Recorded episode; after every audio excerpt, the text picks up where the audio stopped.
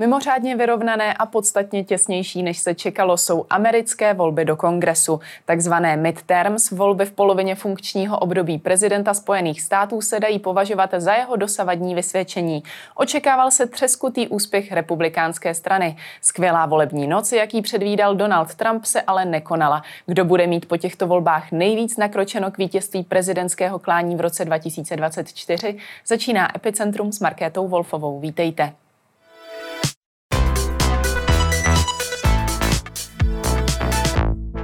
Pozvání do studia přijal amerikanista přednášející na New York University v Praze Tomáš Klvaňa. Dobrý den. Dobrý den. Stanou se tyto volby před zvěstí návratu Donalda Trumpa jakožto amerického prezidenta tak, jak pravděpodobně očekával? Já myslím, že ne. A dokonce si myslím, že pokud Trump opravdu chce kandidovat, a to je pravděpodobné, pravděpodobně se rozhodne kandidovat a oznámí kandidaturu někdy tento nebo příští týden, tak tyto volby mu tu kandidaturu ještě více zkomplikují a oslabí jeho pozici v republikánské straně. Říkáte, že pravděpodobně oznámí kandidaturu velmi brzy. On avizoval na 15. listopad nějaké velmi důležité oznámení. Předpokládáte, že to je právě to datum, kdy oznámí svou kandidaturu? Je to dost možné, ale zase si můžeme počkat, protože když se podíváte na ty klíčové státy a e, na ty státy zejména, kde si Trump prosadil a to kdy proti vůli republikánské strany svoje vlastní kandidáty, tak ten první už prohrál v Pensylvánii a je docela možné, že někteří ti další jsou v ohrožení. A pokud i oni prohrají, jako například kandidát v Georgii Herschel Walker, nebo kandidátka na guvernéra Arizony, Kerry Lake, um, pokud všichni tito trumpisté prohrají, tak se začne spekulovat o tom, jestli Trump v té republikánské straně není spíše závaží. A teoreticky by to mohlo posílit jeho možného vyzývatele, kterým je guvernér na Floridě, Ron DeSantis, jenž úplně bez problémů vyhrál tyhle ty volby včera večer, uh, byl znovu zvolen a jeho pozice bude posílena. Ale musím říct, že Trump je pořád favorit, vede o několik desítek procent nad DeSantisem. Takže um, je, je docela možné, že, že, že nakonec se dočkáme eh, znovu souboje Trump-Biden v roce 2024. Říkal jste, že může někdo vnímat Trumpa jako to závaží v republikánské straně. Je to za vás překvapení, to, jak se rýsují tyto volby, nebo už je to dlouhodobý obrázek Trumpa? Není to překvapení, je to dáno tím, že mm, Trump má velkou popularitu uvnitř republikánské strany. Naprostá většina republikánů, tedy ti lidé, kteří se identifikují jako republikáni, jsou za ním ale má problémy už oslovovat kohokoliv dalšího. A ty volby se v Americe vždycky tradičně rozhodují ve středu toho pole. Dřív ten střed pole, to znamená ti, kteří nejsou ani jasní republikáni, ani jasní demokrati, ten střed byl větší než dneska. Ta strana, ta země je rozdělená a těch lidí, kterých je takzvaně nezávislých a nerozhodnutých je dneska třeba jenom 5-6%. Ale pořád jsou to lidé, kteří rozhodují volby a to dokonce i tyto, tyto volby, kam, kam chodí méně lidí volit, než jsou ty velké prezidentské volby. No a myslím si, že u těchto lidí to má Trump obrovsky těžké. A to se ukazuje právě dneska, protože čekalo se velké vítězství republikánské strany. Normálně podle těch historických trendů vždycky vyhrává někdy i výrazně strana, která je proti Bílému domu. No a to se zjevně nestane, ten výsledek bude těsný. Čím to je, že průzkumy, které právě předvídali uh, ten úspěch republikánské strany, se takto minuly? To je, to je velmi složitá otázka, ale myslím si, že je to hlavně dané tím, že lidé neumí číst ty průzkumy. Protože průzkum veřejné mínění je něco, co vám říká, co si myslí většina voličů na základě nějakých odhadů, nebo co si myslela před týdnem nebo dvěma, kdy se ti tazatelé ptali. Ano. A předpovídat na základě toho, co se stane v budoucnosti, je velmi těžké, protože ta politika je velmi dynamická věc a mění se. A spousta lidí se rozhoduje na poslední chvíli. Eh, když vidíte některé ty předvolební modely seriózních agentur, jako je třeba agentura 538, tak tam zcela přesně eh, vlastně říkali, Senát je, Senát je v podstatě na hození si korunou, nebo v americkém případě třeba tím desetníkem. A, a ta sněmovna reprezentantů, tam jsou e, republikáni favorizováni, ale e, zároveň se klidně může stát, že vyhrají demokrati. Takže ta země je opravdu velmi těsně rozdělená a ono to nakonec takhle dopadne. Eh, vy jste zmiňoval Rona DeSantise jako možného eh, kandidáta na prezidenta, respektive jako možného rivala eh, Donalda Trumpa v té republikánské straně. Trump to asi poměrně silně cítí, protože k jeho možné kandidatuře řekl, vím toho o něm víc než kdokoliv jiný, možná víc než jeho manželka a varoval před tím, že by tedy mohl na něho zveřejnit nějaká nepatřičná fakta.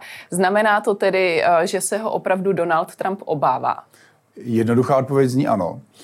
A jenom by možná stálo za to, kdybychom si ujasnili, co se vlastně tady stalo. Ano, vemte si, že Ron DeSantis kandidoval na straně republikánů, na straně Donalda Trumpa a pokoušel se znovu být zvolen na Floridě, což se mu tedy povedlo.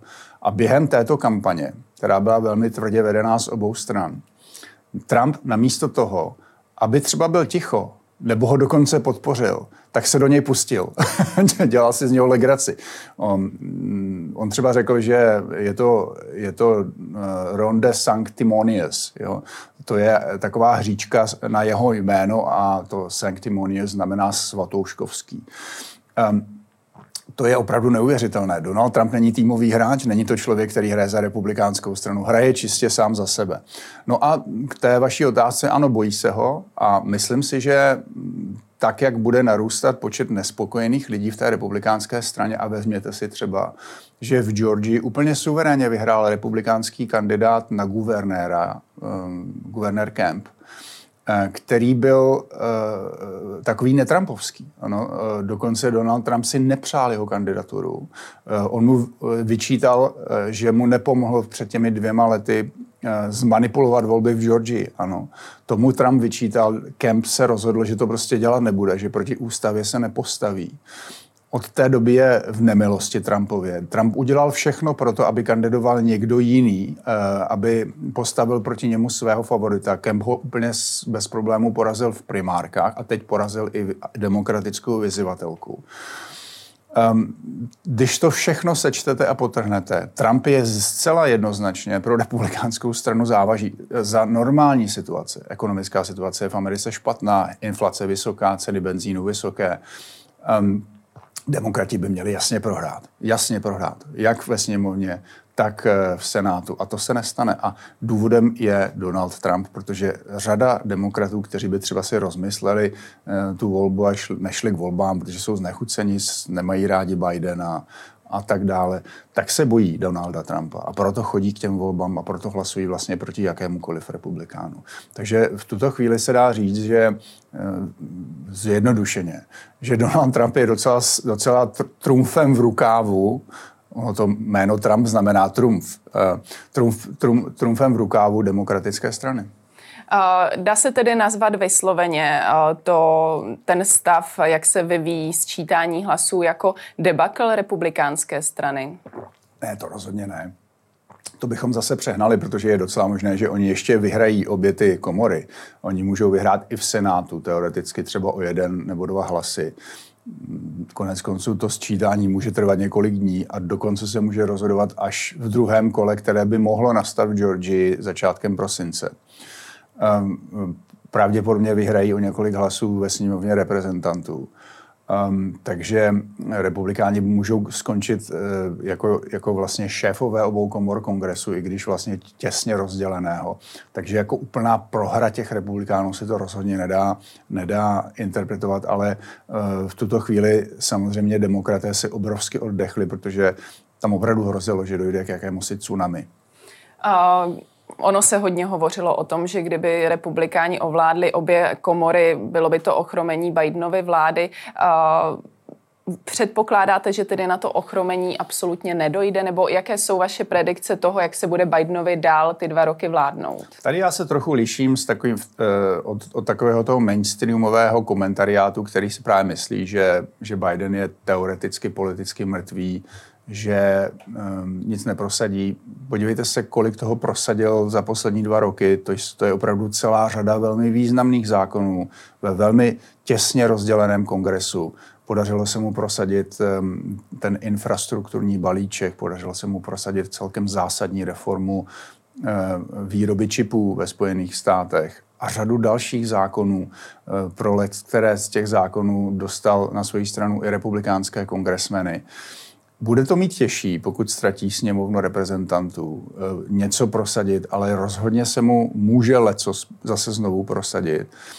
Problém bude spíše v takové té politické rovině, protože pokud republikáni budou mít byt jen těsnou většinu ve sněmovně reprezentantů, tak téměř jistě eh, zahájí eh, proces impeachmentu Joea Bidena eh, dříve či později. Budou vyšetřovat Bidena kvůli všem možným a nemožným prohřeškům, například kvůli, kvůli situaci na jižní hranici, která není dobrá. Budou vyšetřovat jeho syna za jeho velmi podivné obchody na Ukrajině Um, a zatím neexistuje žádný, žád, neexistuje indicie, že by v tom sám prezident nějakým způsobem jel, ale rozhodně tam lze leco vyšetřovat a to všechno zkomplikuje situaci Joea Bidena um, právě v, tém, v té politické rovině. Na druhou stranu může nastat model Bill Clinton rok 1994 nebo Barack Obama model 2010, kdy oba dva tito prezidenti docela výrazně prohráli. Moci se chopili republikáni ve sněmovně a, a v senátu, ale přehnali to, vyšetřovali ty prezidenty, eh, byli příliš radikální a znechutili řadu nezávislých voličů. Takže eh, za ty dva následující roky, jak prezident Clinton v roce 1996, tak prezident Barack Obama v roce 2012 vlastně byli celkem bez problémů zvoleni znovu. To by samozřejmě záleželo na tom, jestli si Joe Biden z těch voleb odnese to správné ponaučení a bude, bude středovým prezidentem a ne příliš levicovým prezidentem. Vzhledem k tomu, jak průzkumy vypadaly před volbami a vzhledem k tomu, jak se sčítání vyvíjí, může si Joe Biden mnout ruce Mnout ruce je možná příliš silné, protože pořád eh, ho může republikánský kongres pořádně, pořádně eh, přidusit a může, může mu vlastně znepříjemnit ty zbývající dvorky toho prvního mandátu. Ale rozhodně si hodně, hodně oddechl. Na jedné New Yorkské univerzitě Joe Biden vyzval studenty, aby šli k volbám, aby byla zachráněna demokracie. Dá se tedy říct, že po těchto volbách bude demokracie zachráněna? Tohle je velmi kompliko- komplikovaná věc. Já si myslím, že demokratická, respektive, pardon, uh, republikánská strana opravdu je hrozbou pro demokracii. Dlouhodobě je to strana, která nectí pravidla, která lže, například o tom, že volby v roce 2020 byly ukradeny prezidentu Trumpovi, to prostě není pravda. A většina republikánů to pořád dodnes tvrdí. Zlehčují ten útok davu, jakýsi podivný pokus o puč v roce 2021 v tom lednu. Z tohoto pohledu jsou republikáni opravdu, opravdu nebezpečím pro americkou demokracii. Ale problém je ten, že demokrati začali před tímto nebezpečím varovat až teprve v poslední dva, tři týdny. Eh, do té doby to téma příliš nerezonovalo. A najednou to začalo vypadat tak, že demokrati ho začínají využívat politicky, eh, že to vlastně jako nemyslí vážně. Ono dokonce se stalo to, že takový ty eh, nej, nejvíc trumpovské republikány řada demokratů skrytě podporovala v těch primárkách, protože si oni mysleli, že v těch velkých volbách proti ním bude jednodušší vyhrát. Ano. Tak pokud jde opravdu o demokracii, tak nepodporují tyto, tyto lidi. Takže je docela možné, že američané jim, tyto, eh, jim tato varování, že jde o demokracii, nevěří. Eh, o demokracii jde především z takového toho dlouhodobého hlediska. To není tak, že kdyby dneska i, třeba drtivě vyhrála republikánská strana, tak končí demokracie v Americe. Eh, další volby zase budou pravděpodobně velmi regulérní a a e, ty instituce budou i nadále fungovat, ale dochází dlouhodobé, dlouhodobému podlamování a oslabování těch institucí, hlavně ze strany té, té republikánské strany. Trochu, malinko, ne úplně, ale trochu i ze strany takového to extrémnějšího křídla demokratické strany, ale to je v menšině, když to, to extrémní křídlo republikánské strany dneska není žádné křídlo, to je vlastně naprostá většina republikánské strany. Tyto volby jednoznačně nejvíce ovlivnila ekonomická témata, rostoucí inflace, vysoké ceny pohonných hmot. Když ale třeba právě inflaci srovnáme s námi, tak v září meziročně ve Spojených státech činila 8,2%, zatímco u nás o 10% více, takže to z našeho pohledu může vypadat jako ještě poměrně snesitelná uh, suma. Jak tedy na tom je americká ekonomika v tuto chvíli? No špatně, um, zejména z hlediska té inflace a z hlediska ceny pohonných hmot a z hlediska jakési nejistoty, protože ta nejistota se promítá třeba do ochoty firm investovat do budoucnosti, do, do, do různých technologií a podobně. Pak tady máme celou tu kar- čínskou kartu, kdy úplně není jasné, jak se dále bude vyvíjet obchod mezi Spojenými státy a Čínou, protože Čína nastolila velmi tvrdý komunistický kurz po tom sjezdu, na kterém byl znovu zvolen, tedy vybrán znovu eh, ten generální tajemník a prezident Xi Jinping. Um, Myslím si, že eh, když to porovnáme s námi, tak samozřejmě bychom 8% mm, inflaci brali všemi deseti, ale to už to je spíš záležitost české vlády a problému eura a problému naší ekonomiky. V Americe je to dané tím, že oni si tu inflaci pamatují se 70. let. To znamená, tam máte celou generaci a půl lidí, kteří nevědí, co je to inflace. My jsme přece jenom nějakou inflaci zažili v 90. letech, kdy jsme přicházeli na českou korunu a když jsme reformovali ekonomiku a potom trochu později. Ehm, v Americe dlouhých 40 plus let nebyla silná inflace a teď se vrací. Eh, řada lidí vůbec netušila, jak, jaký to má vliv třeba na jejich životní úroveň a teď to vidí na své vlastní kapse. A také v Americe je cena benzínu daleko důležitější.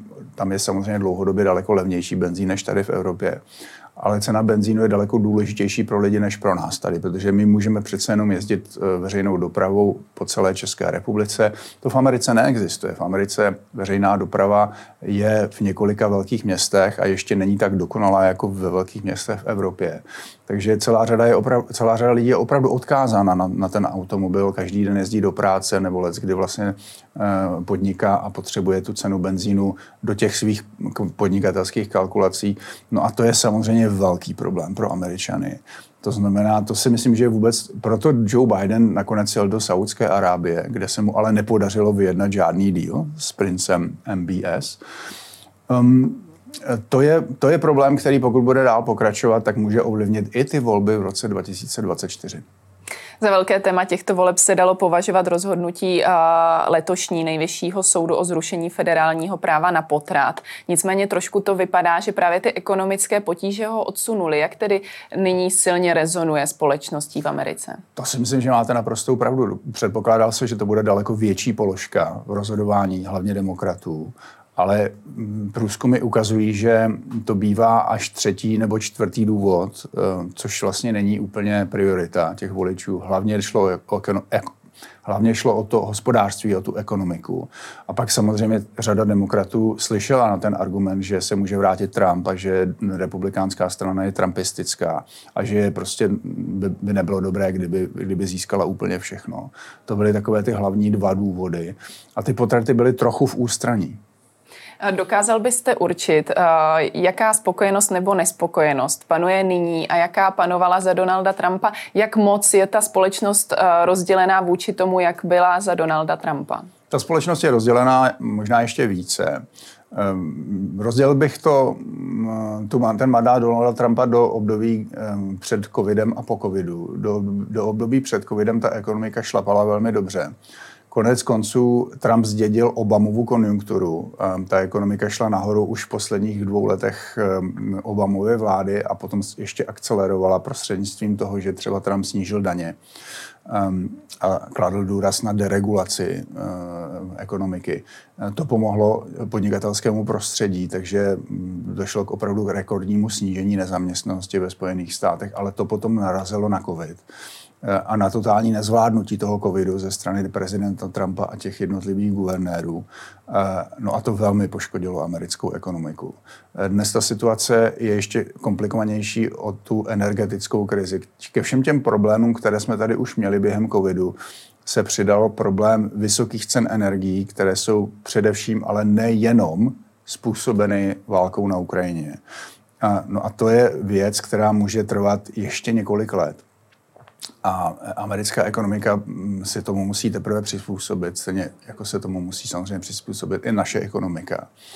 Um, takže my jsme vlastně přešli z období velmi dobrého ekonomického růstu a dobrého ekonomického prostředí do období krize, nebo možná ne krize, ale do období vysoké inflace, hrozící stagnace, což by byla děsivá kombinace, takzvaná stagflace, kdy ekonomika neroste, ale zároveň je tady vysoká inflace.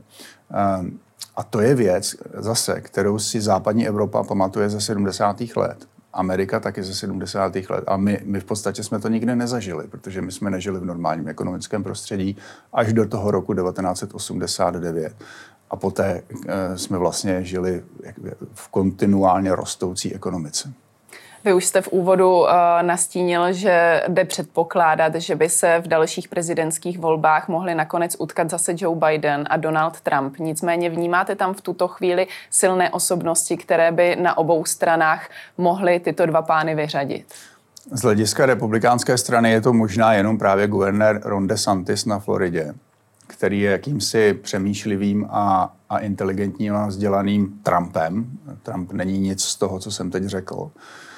Um, z hlediska de- demokratické strany je ta situace velmi komplikovaná, protože konec konců prezident Biden není nejmladší, um, táhne mu na osmdesátku. Je to prezident, který už působí trochu opotřebovaně, i když samozřejmě pořád ještě funguje velmi dobře z hlediska myšlení a kognitivních schopností, takové ty fámy o tom, že to je, že to je člověk, který je loutka, není schopen rozhodovat, není schopen nic říct. To je nesmysl samozřejmě. Ale je, je to člověk, kterému je 80, je trochu pomalejší eh, a nepůsobí jako rozhodný lídr, protože on vlastně nikdy nebyl lídr, on byl senátor. Byl desítky let senátor. To je něco trochu jiného, než být třeba guvernér, který opravdu rozhoduje o tom státu. Takže bude velký tlak na Bidena, aby nekandidoval. On chce kandidovat, to je naprosto zjevné. A teď je samozřejmě otázka, jak se ta situace v demokratické straně vyvine po těchto volbách. Ale myslím si, vzhledem k tomu, že jeho viceprezidentka Kamala Harrisová se zatím profiluje jako velmi slabá kandidátka, nevěří celá řada lidí v té demokratické straně. Bojí se, že ona by byla jednou z těch demokratů, který by třeba teoreticky mohl prohrát v souboji s Donaldem Trumpem. Tak tam teď bude řada lidí, jako je třeba guvernér Kalifornie, nebo guvernérka znovu zvolená, guvernérka Michiganu Gretchen Whitmer, která by mohla být takovým černým koněm vzadu, protože ona je středová guvernérka ze státu na středozápadě. Ona je tedy schopná se eh, nějakým způsobem eh, zhostit té funkce demokrata, který dokáže volit, eh, který se dokáže bavit s lidmi, kteří, kteří třeba nemají vysokoškolské vzdělání. Demokrati mají problém, protože od nich odcházejí lidi, kteří, kteří se živí prací kteří nemají vysoké školy, kteří třeba pracují v normálních dělnických profesích. Um, ti lidé většinou dneska odchází k republikánům a demokraté se jich nemohou jen tak zbavit, protože vysokoškoláků je pořád v Americe méně než těch lidí, kteří Eh, kteří nemají vysokoškolské vzdělání. No a bude se tedy hlavně cenit demokrat, který je středový a dokáže oslovit tyto lidi. A to si myslím, že je třeba guvernérka Gretchen Whitmer eh, z Michiganu velmi schopná. Je to žena, je atraktivní, dovede, se, dovede dobře debatovat. Um, takže, takže tam bude řada, řada demokratických pretendentů a myslím si, že pokud Biden, pokud se Biden rozhodne kandidovat, tak si nemyslím, že by někdo proti němu vystoupil. Pokud ovšem Biden nebude kandidovat, tak tam bude řada lidí, kteří vystoupí proti Kamale Harris, ta by, ta by samozřejmě kandidovala taky, a budou ty demokratické primárky zase velmi zajímavé. Tolik Tomáš Klováňa, díky za váš komentář. Díky za pozvání.